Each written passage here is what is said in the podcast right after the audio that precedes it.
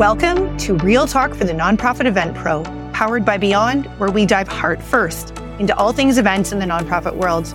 Hi, I'm Amy Milne, your host and CEO of Beyond and the Nonprofit Event Collective, where we believe that your events matter. You're not just hosting an event, you're inviting people to join you in changing the world. We're here to talk tricks of the trade and share tales from the trenches so you can produce epic events that inspire participants, raise more money, and change lives. Let's dive in.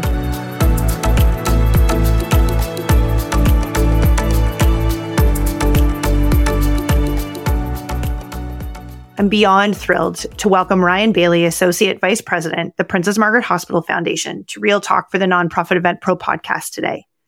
Ryan has had an unbelievable career in fundraising and events, which began back in 2007 when I offered him his first job on my team at CauseForce.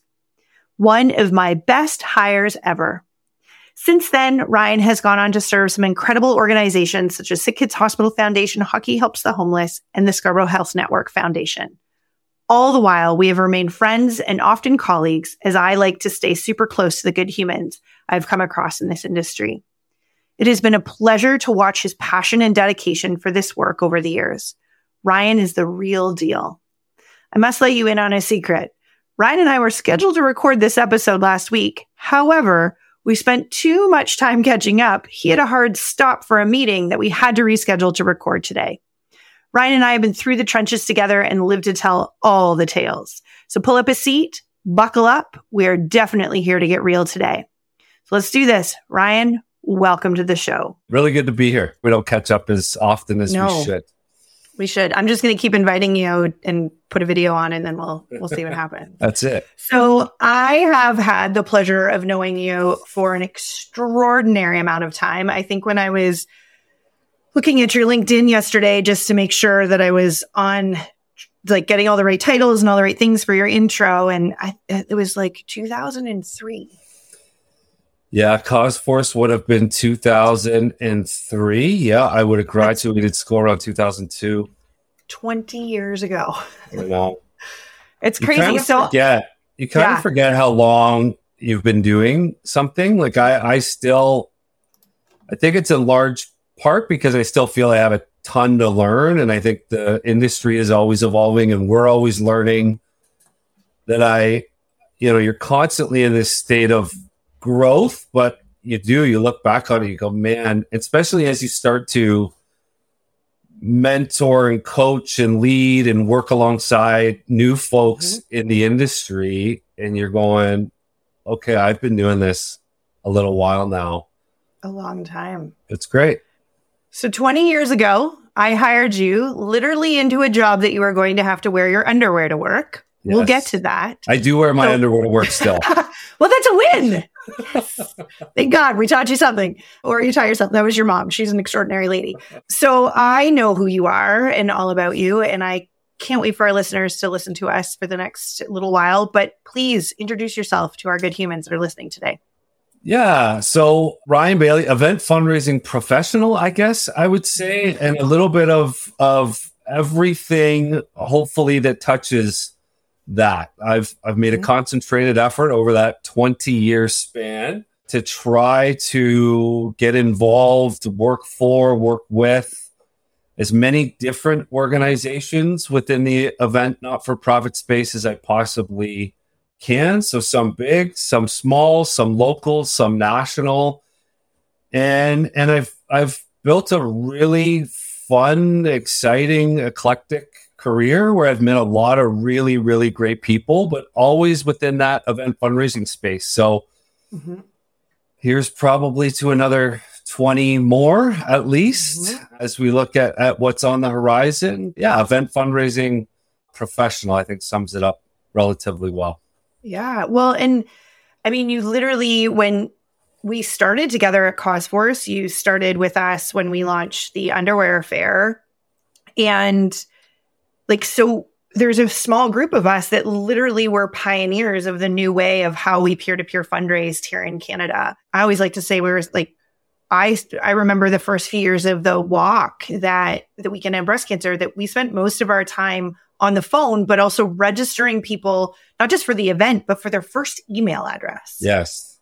Like it's crazy to think 20 years is a long time, but a short time when you think about the impact that we've had and how much more we can have in this space as well. Well, and that a lot of those events are still happening too, right? I mean, I look back, it's, we'll get into this. I mean, my career's come kind of full circle where I'm at right mm-hmm. now, where I'm, I'm working on a program that I initially worked on when I first started, either at CauseForce or then with Princess Margaret.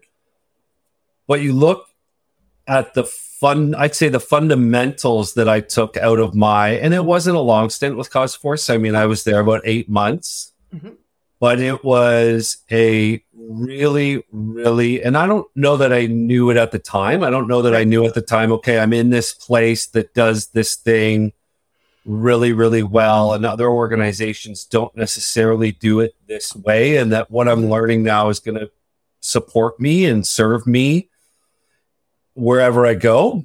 Yeah. But it has. And mm-hmm. and so coming out of an organization like CauseForce that really, I think from a participant experience standpoint, from a participant support standpoint, from how we coached our participants, how we we really, I mean, peer to peer fundraising wasn't new, but the way that we were teaching folks how to fundraise, coaching folks how to fundraise, supporting them along their journey, the fact that we had the mm-hmm. infrastructure there to to make sure that both inbound and outbound that we were I, I mean it was it was really the crux of what made those events such a success.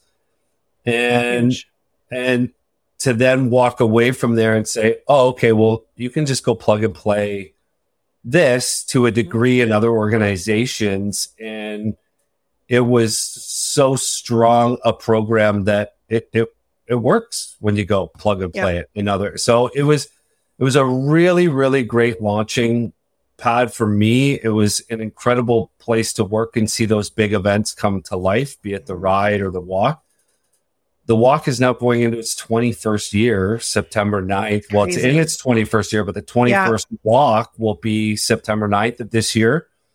The ride mm-hmm. just celebrated 16 years. Like it's it's amazing. So there's something to be said for the way those were built, for the longevity that they've they've seen, because not a lot of events last that long either. Well, and if they last, should they last? We've worked right. at a few orgs that maybe some of those events shouldn't but are they still performing? And that's what I think is really interesting, you know, because I agree with everything you just said. The fundamentals, I always like to equate it a lot of the time, you know, what we learned from the team at CauseForce was that it's kind of like I always equate it sort of to the McDonald's, right? Like, here's the way that you do things. It works. It's a multi million dollar repeatable, rinse and repeat business. Customers know what they're going to expect. You get it you know, for what love it, hate it, whatever, it exists and it pumps out money and experience. Mm-hmm. And I truly believe what we learned at CauseForce and what we truly also were a part of creating and expanding and making it Canadian because it did come out of it was an American model, not to say that, you know, we didn't create it from scratch, but we adapted it and turned it into what it was.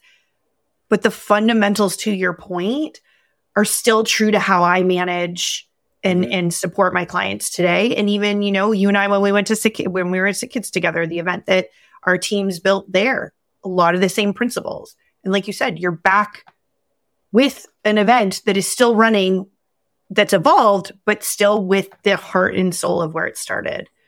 Yeah, and I, I think there's a nature versus nurture argument. You sometimes forget, and lines blur over 20 years or mm-hmm. you know, a couple more years for you, maybe maybe than me. But That's you right. you for you maybe forget or you misremember what is what was me before what did i know going into a place and then what did i actually take out of there right. and kind of add to my repertoire my put tools into my toolbox and the one thing for sure at cause CauseForce that i learned about how to grow those events and how to make sure they're successful is you take care of the people and yeah. we took care of our volunteers and we took oh, care oh, of our participants huge. and we built relationships that were non-transactional they were truly supportive and Mm-hmm. And and that the human nature of that, the the connection, the responsibility we have to our riders or our walkers, and truly putting them at the center of the events that that we ran. I think that is something that you you could take away and put anywhere and and say, okay, well, I'm I'm going to be relatively successful because at the end of the day, every decision I'm making I've got the walker in mind, or I've got the event right. participant in mind, or the rider in mind, and and that I think was really drilled into us. There is if we mm-hmm. take care of the people, the people are ultimately going to take care of us, and they're going to continue to show up, and yeah. and that's something that I've certainly taken away from there, and and and brought to every other place that I've been since. Absolutely, I think that's so huge, and I've I've had the pleasure because not only did we work together in your very first job, we've worked together in multiple places. You brought me, you you tapped me on the shoulder and told me there was a great gig at Sick Kids that was coming up that you thought I'd be fit for. And Ted Garrard took a massive risk and allowed me and gave me that opportunity. And so we worked together there. And at that point, I got to watch you manage and lead an extraordinary team of people. But you also managed at that point third party events, mm-hmm. which you know, building on what you just said in terms of taking care of the people and the volunteers, like there was, that was the only thing you could do when you were in the third party piece. Like that was, those events that you and the team managed were the heart and soul to sick kids, the way that I see it. Yeah, it was, it was a different, it was a different makeup for an events portfolio from other organizations that I've mm-hmm. been in. It was mm-hmm. primarily third party, right? Mm-hmm. So, for those listeners that maybe don't know the difference, and I think every organization has a slightly different definition of third party versus signature events versus what I would constitute as partnership events. Yeah. Third party are run completely by community or corporate members who, you know, want to support sick kids, could support another organization, have chosen to support mm-hmm. sick kids, could move along and support another organization the next year or two years from now. So, mm-hmm. Making sure that they've got the support that they need, making sure that they're at the center of not the events that we're putting on because it's a little bit different, but making sure that they're they know that they're at the heart of how we're developing our support tools and materials and that we're listening to them and that we're we're giving them a platform to provide feedback was mm-hmm. really, really important to helping to grow that business too. The other piece of this that was really unique to me, I was, I was of course younger at the time. I did not have kids at the time and I managed a mm-hmm. portfolio of events that the main motivation they were put on was because there was a connection to sick kids. So a family mm-hmm. member could have been a child, could have been a, a niece or nephew or a community member had been treated and so you you ended up to some degree being part-time therapists mm-hmm. too and and building those relationships not just for the sake of the event or the sake of the business but truly for the sake of connecting that event that the event had therapeutic value for the family or the, the community that was putting it on and it was so much more than an event at Sick Kids, it truly was a way to remember or honor mm-hmm. or grieve for someone who was either in treatment or or had passed or or ideally had a, a really positive outcome at Sick mm-hmm. Kids. That was all a, a very unique and steep learning curve for me when I was there because I you know, I, I hadn't experienced those things. So again, going in with the tools in my toolbox I had learned from CauseForce on how to make sure that we put our our people first, continuing that at Sick Kids and making sure that you know this family member may may call and have logistical questions, but they might just call and want to talk today, and that's mm-hmm. okay. And that was really important to helping us to build those relationships and make sure that those folks felt supported along the process too for sure and help them fundraise and help them like figure out all that right like because it it it it was feeding an engine and financially you know that's how you can help sometimes like it doesn't necessarily feel like a warm blanket when you've gone through something like that or the other causes and things that, you know, our, our listeners are, are dealing with. But that warm blanket is money sometimes, right? Like that's yeah. how we can feed the researchers and build the buildings and get the right staff in place, whichever and wherever those staff need to be. Money is going to help solve those problems. And so, to your point, a lot of these people and what a lot of folks listening have is like you've got these incredibly well minded, like well hearted, ready to go good humans, but they're essentially leading a business decision in an event. And so, how to get them to see that success and to your point, all of that success for both the staff and the people is huge when you're dealing with a third party event yeah. portfolio. And because they're humans, but it goes back to what you said in the very beginning. It's human centered business we're in. They just the humans deep, need different things at different times. And so being able to see that is definitely a skill you have and a skill that you were able to transpose to your team as well. Yeah, Big most time. and most people don't know, right? I mean, right. Okay, so I've I've had this this this thing happened to me at Sick Kids. I've had a child who was ill, or I've had a family member who was ill, and and I'm empowered and I'm inspired and I'm motivated to do something. Okay, well, i am a banker or I'm a right. lawyer. I have no, I don't know how to put on an event. I don't know how to do what I do. I don't know right. how the money makes it over to the hospital. I don't know right. how that translates. So, so you you were part time educator too. You were mm-hmm. you were really the the relationship arm of the hospital yeah. to make sure that they knew how to do what they wanted to do. That that you could fulfill and support their wish, whatever that was. Mm-hmm. Sometimes it was a lemonade stand that made five hundred dollars, and sometimes it was yeah. a gala that made five hundred thousand dollars. And yep. the rule of thumb that we always had on our third party events team was it doesn't really matter how much that event makes. Mm-hmm. That person you're connecting with over the phone or in person or when you're attending their event, they should feel like their thing is the only thing in your portfolio. Mm-hmm. And we all want that. I mean, when we're talking, yeah. when we have a customer service issue and we're calling in to mm-hmm.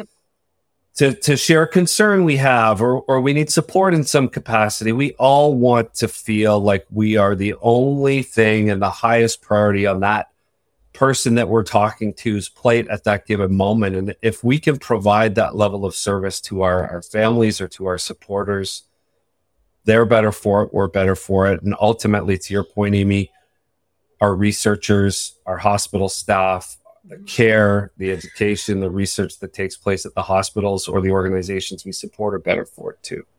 Yeah, huge. And one of and and one of the things that I loved that we that the team put in place and I was able to watch it while we were there together is I'll never forget one of our million dollar stewardship dinner events. Like you know we do stewardship events and that ran that also existed in our team at the time.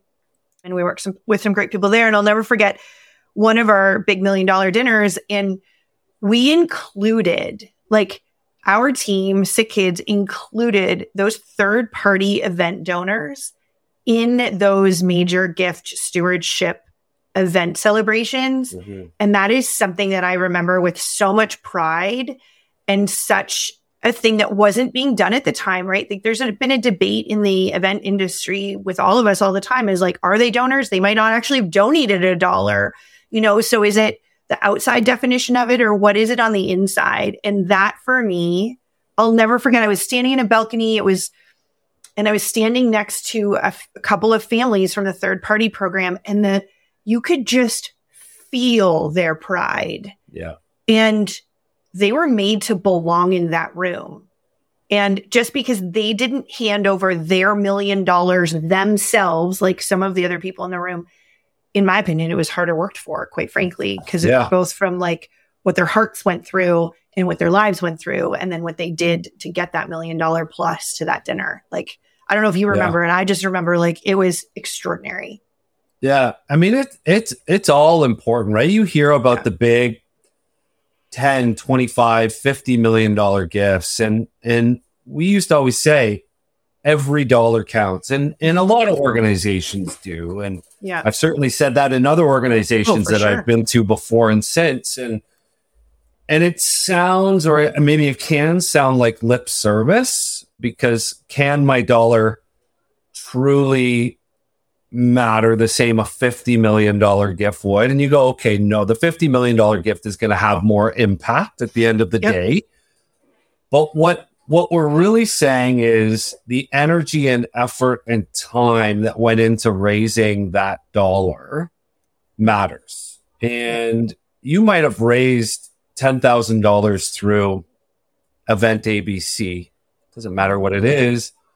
But how many people did you talk to along the way? How many people did you tell your story to? How many people did you talk about the care that you received at any given organization? You become an advocate for the organization in a way that sometimes what what would be considered a major gift donor would also, but sometimes mm-hmm. it's it's it's the writing of a, a check.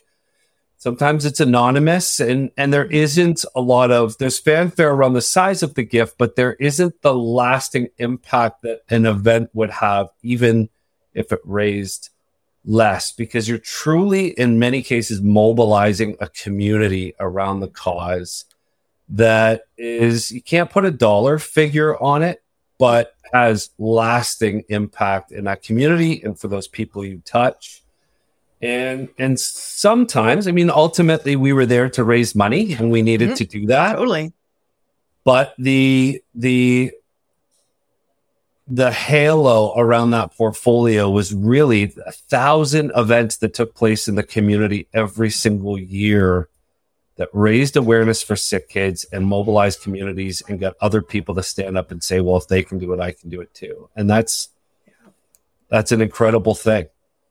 It really is. And it, it's, it's an investment in people. And when you invest, I, I've changed some of the way that I speak. Sometimes I don't say, like I'm not spending my time with you today, Ryan. I'm investing my time with you because mm-hmm. there's a return on that investment. There's been a return on that investment since I called you the very first day to say, "Hey, come work with us." It's been an investment. It's not spend. To me, there's there's no there's no return on a spend. And I think what we've seen in our career and if and, and other good humans out there is that when you invest time in the people, it more comes. It might come in yeah. the form of more money. It might come in the form of more of of of more from that person or not. But just to lead with the thought of investment, not just a money investment, to me has been life changing for me in terms of just even how I even speak. Like I don't. I'm going away to to not spend time with my family. I'm going away on vacation to invest time in my family, right. and it's and I think even in business, if we even just change it when we're speaking about human beings, because that's the business we're in, for me, it's been a it's been a big it's a big shift. And that's yeah, what you've done. I like agree. That's, that's the field I, we've been in. Yeah, I, I I completely agree. I I'm very much a believer that you either pay now or you pay later, but you ultimately are going to pay. So whether you make that investment in people up front, mm-hmm it always will pay dividends in the long term. Mm-hmm. Or you don't make that investment up front in people, be it your people that are reporting to you or your team or your colleagues.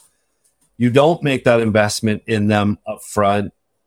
They leave, right? Yeah. I mean, they, they leave or they turn over or they, they find other ways to operate or they're not as motivated or inspired. And it ultimately costs you more mm-hmm. in the long run. And and ultimately what we do, it's more fun when you jump in with both feet. It's more fun when you just say, okay, I want to get to know this person. I want to get to know this family. I want to understand what makes this person tick, or I want to understand, hey, can we grow this from 10,000 to 20,000 or 30,000? And if that motivates you, then this is a really intriguing industry and fun industry to be in because the, the possibilities are are endless.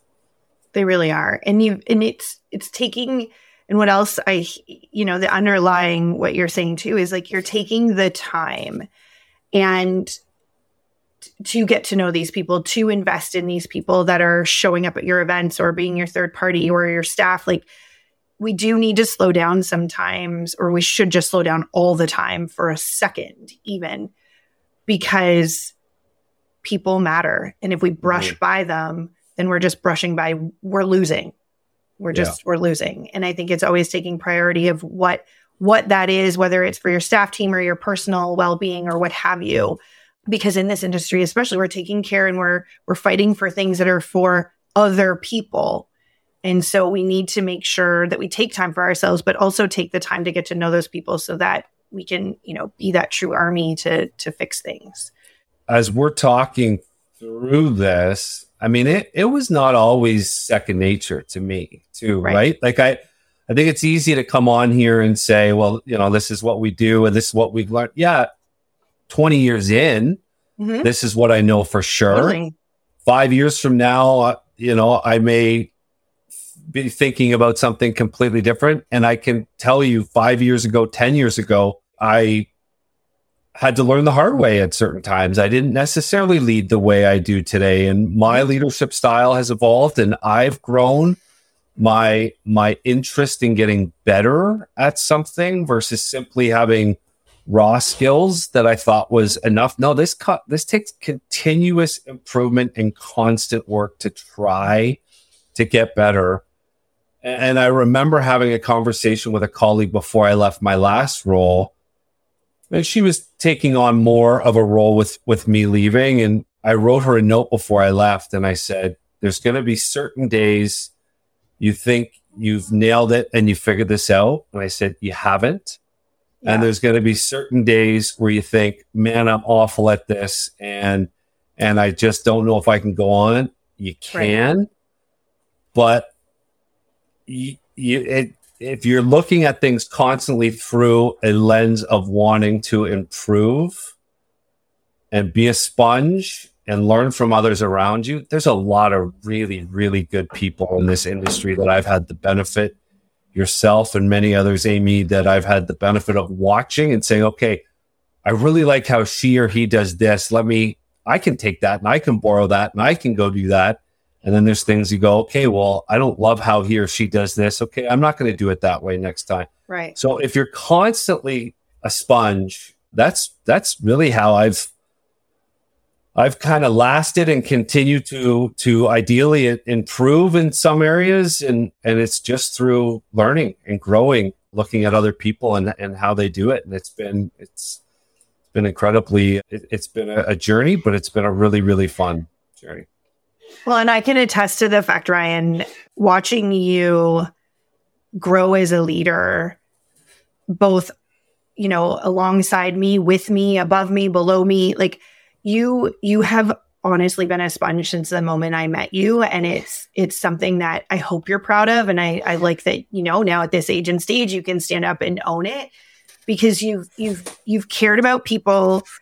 You, you, and you were willing to take risks and you were willing to catch yourself. You were willing to take feedback. You didn't always like it, yeah. but you were willing to to take risks. But you've also been incredibly thoughtful. You gave me a piece of advice that I will never forget. And I was your boss at the time, whatever. We've always been buddies, but I technically on paper was your boss. And and and you you came up to me in the hallway at Sick Kids right out front of my office, and I was in the midst of all of the like stuff trying to get you know, the frustration of of dealing with leadership and launching a massive, huge event for sick kids and and I was so I was like I can't, I can't do it all and you just put your hands on my shoulders and you looked me square in the face and you said Amy you don't have to do it all signs of a good leader is one who knows how to find the resource to get it done mm. and I will never ever forget that because in that you're like we're here for you. You've got this. You don't have to do it all. Yeah. And you you said that to me and it stayed with me forever because it was so vital as a leader to like you sometimes think and especially when you're starting your career and those that are listening that are it's like but you don't have to do it all. The best sign of a leader is knowing when you can't do it all and you find the amazing human beings that can help you. Like, I don't ever want another me on my team. Be exhausting for sure. But like, because I'm good at what I'm good at. And that's why titles don't really mean anything to me. It's like, what are you good at right now? Yeah. You know, and you and I were in roles and throughout our careers that we were really good at right now. And the best thing I would say about both of us is that we have been lifelong learners. We have shown up to fall down and to get back up and put our necks out. And, and not everybody will. And it's not a safe place. Like it is absolutely not. I mean, if I switch gears a little bit, like I left a really safe and secure spot at SickKids and I went to another organization and I was in a really good leadership spot that I was able to bring a team of senior leaders with me, you being one of them and a couple of our other guests that have been on the show have. And, you know, we were there, we were going to build this. Like you all took risks on me as a leader that I've been forever proud of. I, it worked out the way it did for what it did, but I will never forget when my team was threatened, you being one of them, by some really extraordinarily bad leadership that, you know, I was willing to stand up for my team because you had all believed in me. And I went to HR at the time and I was pretty much told that if you're going to stand, put your neck out, this isn't going to last very long for you. And uh, about a month and a half later, I was walked out of the building. And I have never been so proud to be fired from something in my whole life because I stood up for my people and my people were being threatened and that wasn't okay with me. Mm-hmm. And so I will be walked out of any building for anyone. It definitely was like scary and like, fuck, what am I going to do? But it just like, it comes back to the people. And you just happen to be one. And Lindsay, who's been a guest on the podcast, was another. But as a leader, you know, you put yourself out there and I recommend it. It might not always work out exactly how you thought, but hey, I I'll never regret it. And you and I are still sitting here today, another 10 years later, supporting each other through our careers and watching each other grow and cheer from the sidelines. And it's those times sometimes when you hit the bottom that, you know, what comes next. And what was mm-hmm. amazing is then you went on to take on this incredible opportunity at Hockey Helps the Homeless, which gave you this like whole other view on nonprofit events, which to me, if I look at all the buckets, and you can speak to it obviously, but how I'm watching you, it's like you took all your partnership expertise and the things that you built when you're at the SickKids, and then you went to Hockey Help the Homeless, and then you're able to blow that out of the water for an organization because that's a very yeah. different model there than being in an institution. Yeah, there's there's so much there that I want to comment on, and I will talk about the Hockey Helps the Homeless stuff too, but I, I think you make a really good point in that I know for sure when I was so when I went to Sick Kids, I was an associate, so uh, like a senior coordinator, not quite a manager, somewhere in there. Our titles in the not for profit I find are really funny and, and they don't translate to other industries. So or even other so, organizations or even other other not-for-profits so every organization's a little bit different but i was an associate so i was managing a portfolio but i, I didn't have any direct reports and I, I hadn't i had portfolio leadership experience but i didn't have people leadership mm-hmm. experience mm-hmm. and on a friday i was an associate and i had applied for a, an associate director position so i would have been now leading the portfolio leading the people and and I got that job. And so the next Monday, I was an associate director. And mm-hmm. looking back on it now, I think at the time I thought that I needed to know everything from that Friday to that Monday. I now needed to be an associate director. Right. I now needed to know how to lead people. I it was I got hired into this role and it was the expectation that I I knew everything. And so I had to act like I knew everything. And that sent me down a really dangerous path because A, people don't hire people for who they are. They don't promote people for who they are, I don't think. They hire people or they promote people for what they can be.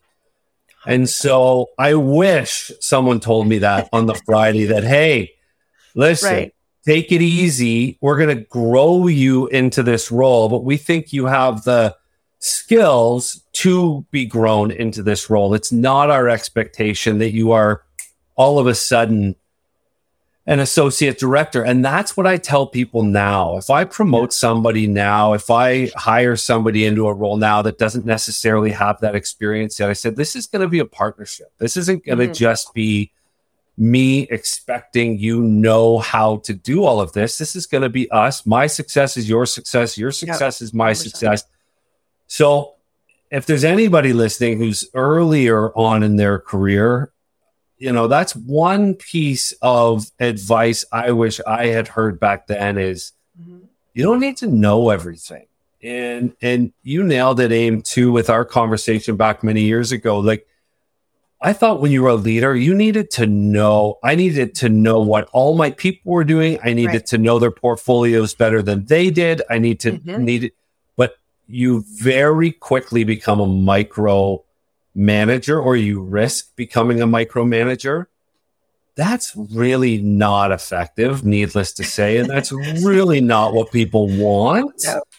And I've had to ask myself many, many times over the last 15 years or so since I've been in management positions, would I want to right. would I want to report to me? Would right. I want to have me lead me? And right. sometimes it's been no sometimes at various in various roles or at various times in various roles, I go, I actually wouldn't like if my boss did that. Right. I actually wouldn't like if my boss led me this way. Mm-hmm. I want the support. I want to know what our North Star is. I want to I want to be put on a path to be as successful in this position or organization as I can be. And then I want you to get out of my way.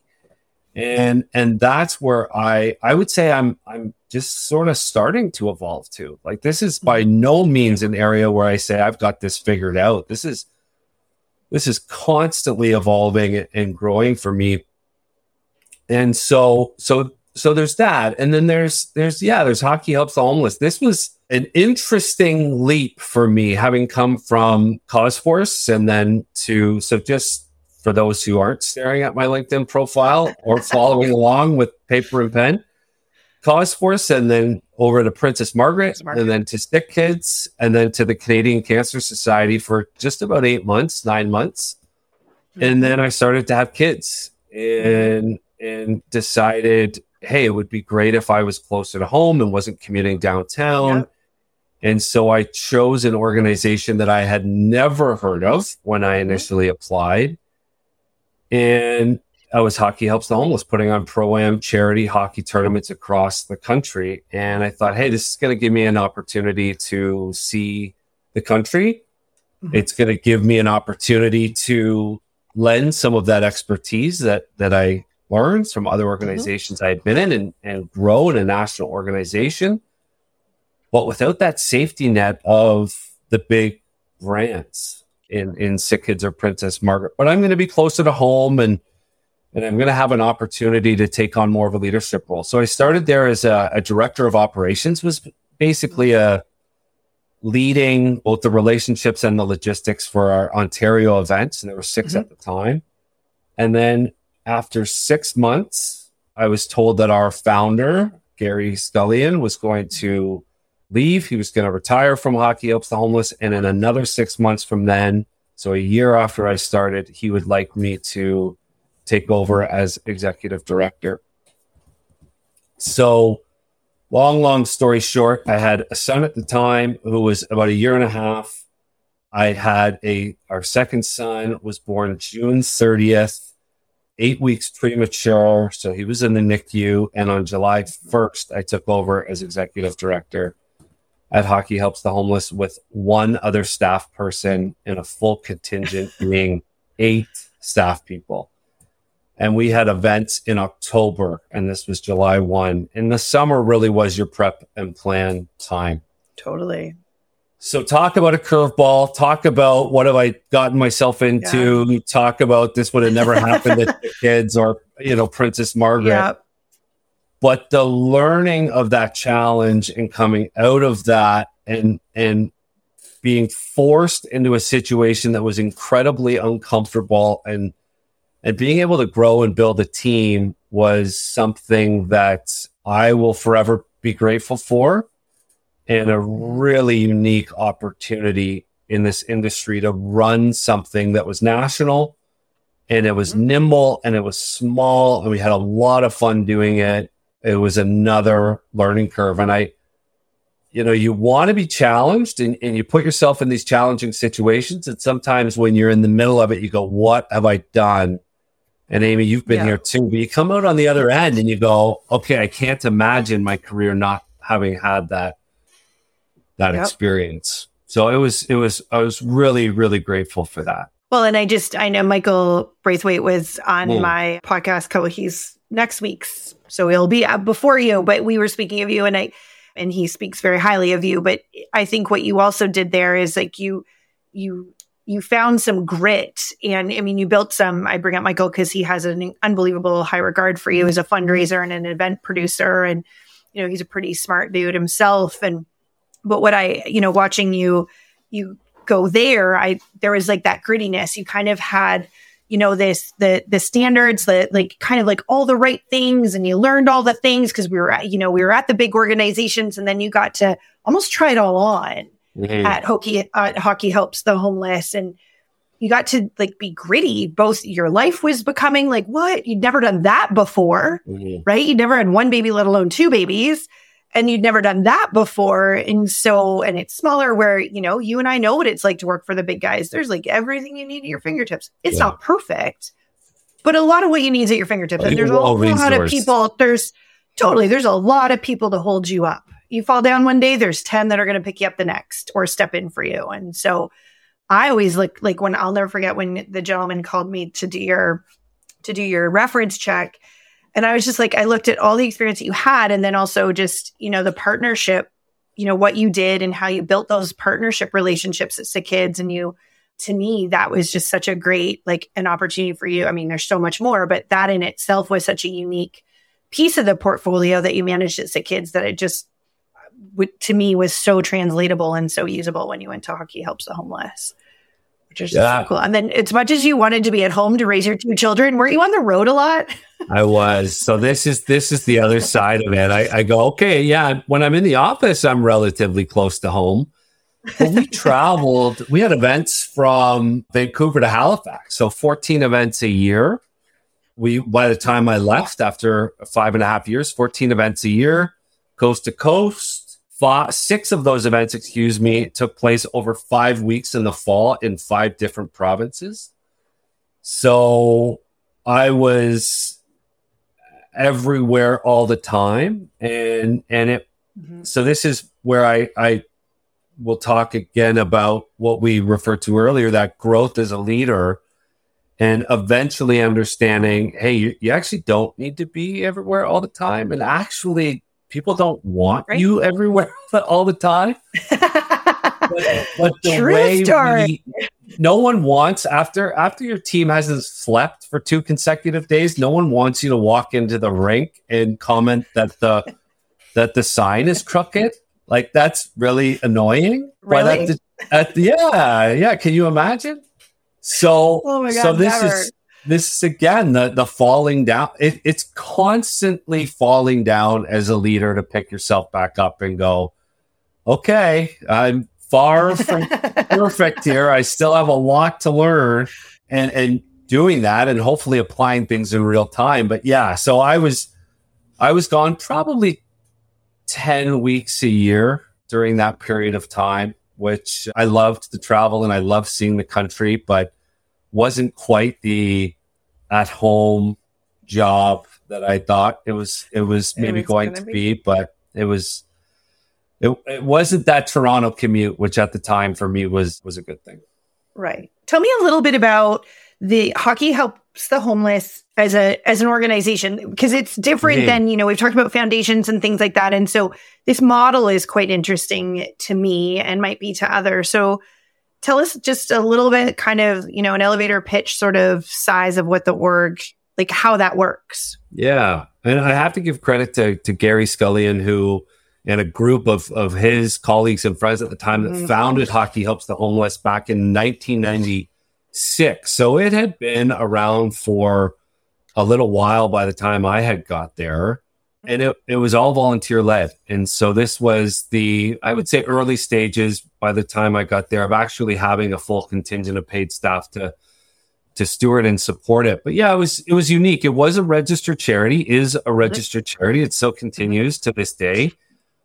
But it functioned more like an event agency that put on charity hockey events, like I say, across the country, where 100% of the net proceeds would support local organizations. So, yes, we were a charity. And yes, we would take a percentage of what we raised in order to support mm-hmm. infrastructure mm-hmm. and growth and and staffing costs and all of those things required to to run a business.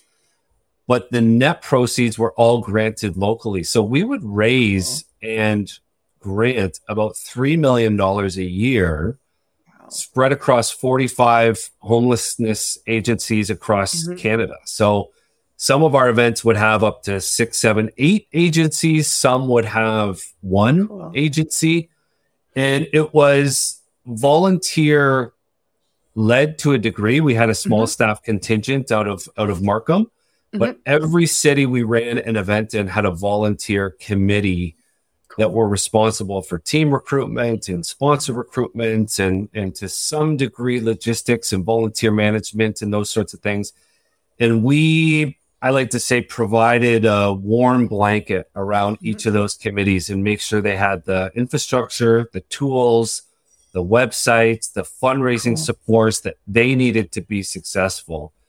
So it was a really nice partnership where the volunteers in those cities would do what they could do to best contribute. We mm-hmm. weren't connected in Vancouver. We weren't connected right. in Calgary right. or Halifax. They were.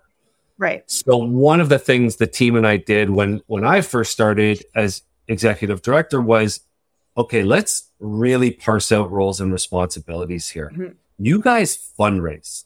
Right. We can do all of the things that can be cookie cutter and done across any city, Kitchener, right. Waterloo, or Barrie or Vancouver. We'll do those things because we can become experts in that and we can come in and plug and play in every city you guys go out and get the sponsors. You guys go out and get the teams. And we we grew significantly over the five years with that model. And that was just a matter of everybody contributing the way that they best could to support the event. So we had about a thousand volunteers across the country. Wow. 45 agencies. We had about 3,000 hockey players that played with us each and every year, 200 cool alumni, NHL alumni, and female Olympians. And it was a lot, a lot of fun. It just sounds like such community. I love it. I love it. And and what I love about this model, and you and I have talked offline about this too, is just it's similar to CauseForce and some of the other organizations that live out there. I'm I'm somewhat one of them as well at Beyond in terms of like we can create that event for you, and that's what you did with Hockey Helps the Homeless. Is an event was created, so you didn't have you just had to show up and fundraise, and you were taken care of to a certain like it's not that easy yeah. obviously but it but it is like you didn't have to get a logistics person and a volunteer like manager and all those kind of people and a website builder and developer and a this this this and it just and I love to this model and there's a few other companies that do it as well is that it just it's the smaller guys are making some of the big dough now mm-hmm. and that it's truly partnership not just with you as a for like a it's a chair but like a corporation with a charity so to speak for lack of a better under like lack of a better way to describe it. And then you have all these other charities. So all these other charities are playing together. And I love that. And it's because yeah. those little guys may not have a big hockey tournament that could have some of the hockey players you had out. If it was just their organization of two people trying to raise money for the Kitchener Waterloo branch of homeless shelter, like it's just extraordinary to, and to me, that's somewhat thinking differently. And Gary quite honestly got it well ahead of others. But I think it's a good, I think as things are evolving and as we're coming out of the pandemic and what's next for nonprofits and how are they going to take, how am I going to do it all? I think they don't have to do it alone. They can work with outside agencies like Hockey Helps the Homeless or like my own company or others like me. You know, Brian's running out at coldest night of the year. Like, Blue Sea Philanthropy. Like there's there's a few of us out there, and it just I think it's so smart so thank you for sharing that because I think it's definitely something people should check out. So you and I could talk forever and I want to talk about this like full like career back home almost moment because Yeah. I think it's kind of extraordinary and it brings it all back. And there's so many lessons in coming back and all of that kind of stuff. So you're now back at Princess Margaret, like almost where you started, Yeah, longest marathon ever. But I know. like you're back, amazing. How lucky are they to have you? Well, how lucky am I to be honest? I Mhm. I to to start my career, it was almost I remember somebody telling me when I was at Princess Margaret and then I had the chance to go to Sick Kids and I was there for 5 years and I remember a colleague or, or somebody saying, you know, people you're you've gone and been at the places that a lot of people aspire to eventually get to go. And again, when you're in it and you're dealing with, you know, the things that aren't great and the things that are now you're kind of in it and and you don't Yeah. realize it like life in general, we don't always realize how lucky we are when we're when we're in it. Totally. Well said. A- And so, you know, I remember thinking, okay, no, I, you know, that's a really, really good way for me to think about it. But there was something in me when I was at Sick Kids that kept kept saying, okay, you're successful here, relatively successful here. No, you were. Absolutely you were. And but can is it SickKids? Is that why you're successful, or is it Princess Margaret? That's why you're successful, or could you be successful elsewhere? Mhm. Is it you, or is it the organization you work for? And I had a, a conversation with Ted Garrard, our, our president at the time, and and you know if if you're in this industry, you probably know Ted, and he said, you know, we've got the best board here. This is when I was Mhm. contemplating leaving Sick Kids We've got a really, really strong board and they do and they continue to. And, and he Mhm. said, the relationships you'll have here and built here. And he said, and the brand of Sick Kids is something you don't want to, you don't want to lose. You want to work for big brands. And I thought, you know what? He's probably onto something. He was very, very smart Yeah. and, and knew his thing. But I thought, you know, I still have to go test my grip, as you say. yeah. And, and that's when I went on to CCS, of course, also a big brand, but then on to Hockey Helps the Homeless. And and of all the places I'd been, I thought, where would I ever go back to? I loved Sick Kids and I loved, you know, my time at CCS and I loved Hockey Helps the Homeless. The only place I would have ever contemplated going back to was the Princess Margaret. And the power of maintaining relationships in this industry. I mm-hmm. stayed in touch with Steve Merker, who was one of the co-founders of the ride mm-hmm. 16 years ago, a cyclist himself, and who I always found to be a very inspiring lead from the front kind of Mhm. guy. And I worked for him when I was there my my first stint. And we stayed in touch and we went out for coffees once or twice a year. And this last go around, he had a, a vacancy free up on his team in the role of, of ride director. Mhm. And and I thought, okay, well maybe this is the opportunity for me to to make a leap and how interesting would it be to be to be back there. Now when I was there the first time, Amy it was 55 people. It was a different CEO. It was a different Mhm. time in the organization's trajectory. It was very much a family feel. It was small. It was nimble. Mhm. And it's 130 people now, and it's bigger and it's more sophisticated. And, and so I thought, okay, is this going to be how I remember it? And Right. and now being back there since January, it's managed to maintain that family that. feel. The ride is the uh, event that I get to work on each and every day, which is the largest athletic fundraiser in the country. Mhm. I get to work with Steve again, which is uh, amazing. But I also get to work with a team of 25 other event professionals that I get to learn from each and Yeah. every day. So it's it's this really really nice dichotomy and and opportunity for me to get back to an organization where I always felt comfortable and I always liked the mm-hmm. work and I, I always enjoyed it, but also it's grown and it's it's become bigger and the impact has become bigger and the the cause I know that everywhere else I worked, I knew we made impact. I knew we we made a difference, even though I hate that term, make a difference. That's every yeah, charity everywhere. favorite freaking sentence. Use uh, Chat GPT and find a new sentence. I know, I know. So so forgive me for for saying that. But at we'll Princess Margaret, their part of their secret sauce is not just for staff, but for our riders, walkers, event supporters, they really connect you to the folks at the hospital and in our research center that are investing the money that you're raising. And you see firsthand, better than anywhere else I'd ever been, how that money is truly changing cancer outcomes for people, not only across the country, but across the world. And and so I'm thrilled to be yeah. back. It's just been about six months now, but uh, full circle for sure.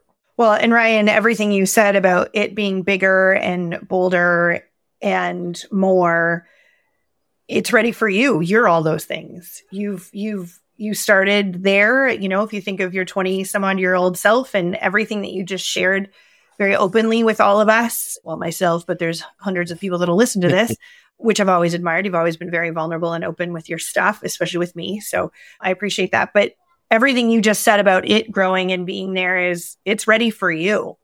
And it needed that org needed to be ready for you to show back up, just like you needed to be ready to show back up.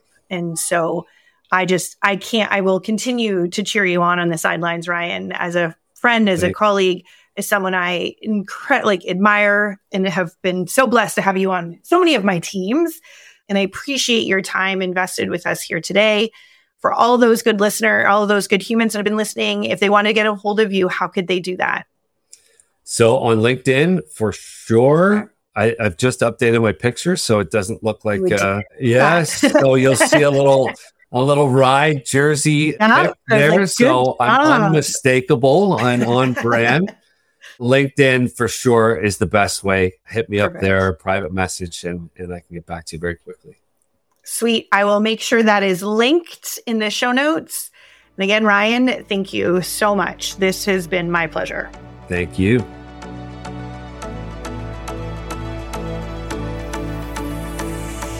Thanks so much for listening and doing good in the world. We see you. We can't wait for you to join us next time when we hear from another good human who will share their story, along with tips and tricks that will help you execute extraordinary events that are sure to have a lasting impact on your participants, beneficiaries, donors, and colleagues. Make sure you follow Real Talk for the Nonprofit Event Pro wherever you listen to podcasts. And don't forget to rate and review the show so other nonprofit event pros just like you can find our podcast so they too can create events that matter. Tune in next week to laugh cry, and cheer with us on another episode of Real Talk for the Nonprofit Event Pro. See you soon.